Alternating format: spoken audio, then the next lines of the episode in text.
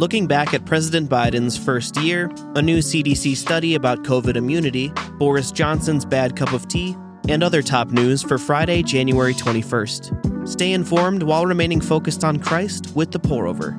Thanks for joining us. Here's the quote of the day.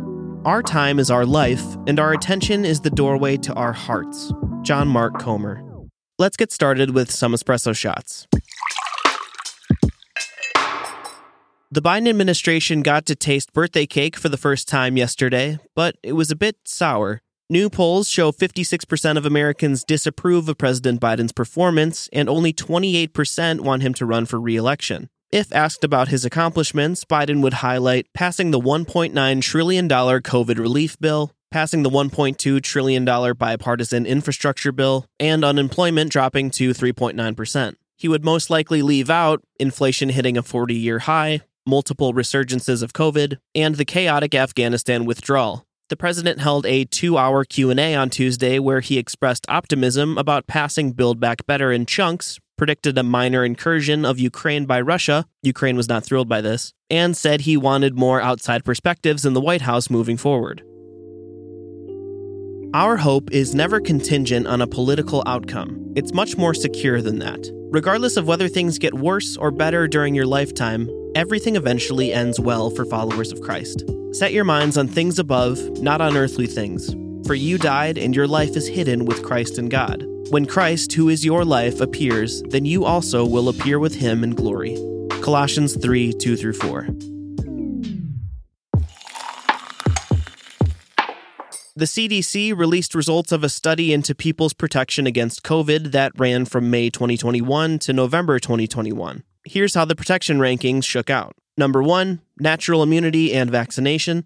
Number 2, natural immunity alone. Number 3, vaccination alone. And number 4, neither natural immunity nor vaccination. The results highlight the value of natural immunity, but the CDC says it, quote, "does not change our vaccination recommendations," unquote. Many have noted that the study is already surprisingly out of date, as it concluded before Omicron, currently 99.5% of cases in the U.S., and before boosters were authorized for the general public. Speaking of COVID protection, the White House has purchased 1 billion at-home COVID tests and 400 million N95 masks for the public. Check out the link in the show notes to claim your household's 4 tests. Masks will begin being distributed in the next few weeks.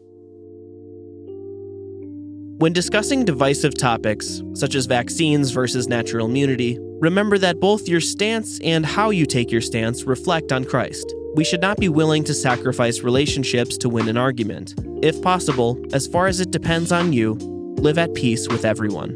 Romans 12:18. British Prime Minister Boris Johnson probably wishes his only consequence from a May 2020 garden party was a bad tea hangover. Instead, his political career is at stake. Johnson reportedly attended a BYOB party with staffers, violating his own COVID lockdown measure. BYOB standing for Bring Your Own Bibles, right? A year and a half later, people are finding out about the party they weren't invited to, Johnson's approval is suffering, and calls for his resignation are growing louder. Johnson, a member of the Tory party, has apologized and is easing Britain's COVID restrictions, something that will appeal to the Tories, who are considering forcing a vote of no confidence. He still faces an uphill battle. His party is facing turnover, and findings from an official inquiry into the violation allegations are expected next week. Today's episode is sponsored by Olipop. The sparkling water craze is in full swing, but let's be real, it's not because we prefer water that tastes like it was bottled near a single dried-out lime. It's just healthier than soda. Until now. With plant fiber, prebiotics, botanicals, and a touch of magic, Olipop has made soda healthier and more delicious. Seriously, it tastes like the soda you grew up sipping, but is actually good for your digestive health. 1/3 of your daily recommended fiber, and only has 2 to 5 grams of sugar. We expect you to be skeptical, but are not sure how to convince you other than to point to their sampler pack in our show notes. Get 20% off and free shipping with code POUROVER. That's POUROVER, one word, POUROVER. Enjoy! In other brews, it's time for a rapid round of updates. The University of Michigan has agreed to a $490 million settlement to compensate 1,050 people who have accused former university sports doctor Robert Anderson of sexual assault. An investigation found university officials were aware of his abuse as early as 1978. Anderson retired in 2003 and passed away in 2008. As expected, the Senate failed to pass Democratic-led federal voting legislation on Wednesday. Republicans blocked the bill with a filibuster, and Democrats failed to alter the filibuster because two of their members, Senators Manchin and Sinema, joined all 50 Republicans in voting against the proposed changes. New Zealand's military plane, stocked with food, water, generators, etc., was able to land in Tonga 5 days after the undersea volcano eruption and tsunami. Tonga welcomed the supplies, but is not relaxing their 3-week quarantine period, even for aid workers. They've only had one case of COVID, ever, and want to keep it that way. For the amount Amazon is spending on their Lord of the Rings prequel, they might have been able to create a real Ring of Power. Slated to be released September 2nd, Amazon paid $250 million for the rights and another $1 billion on its creation.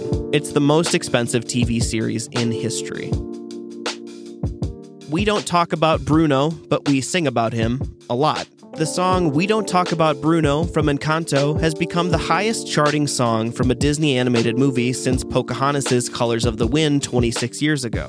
Written by Broadway superstar Lin-Manuel Miranda, it surpassed Frozen's Let It Go this week. And that is all we have for today.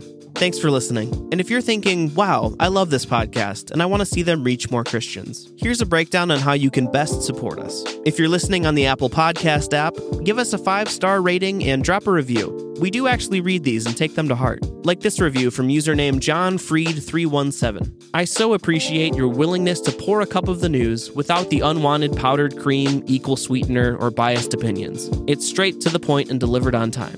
I have reoriented my morning routine to start with this podcast. John, thanks so much for the feedback. And let's keep these coffee-themed reviews coming. They bring a smile to our faces every time. If you're listening on Spotify, give us a follow and hit the notification bell to never miss a new episode. There is also an option to leave a 5-star rating, but it's a newer feature and it's only doable on your phone, not desktop or browser yet. We sincerely appreciate all your support and hope you have a great weekend. We'll see you on Monday.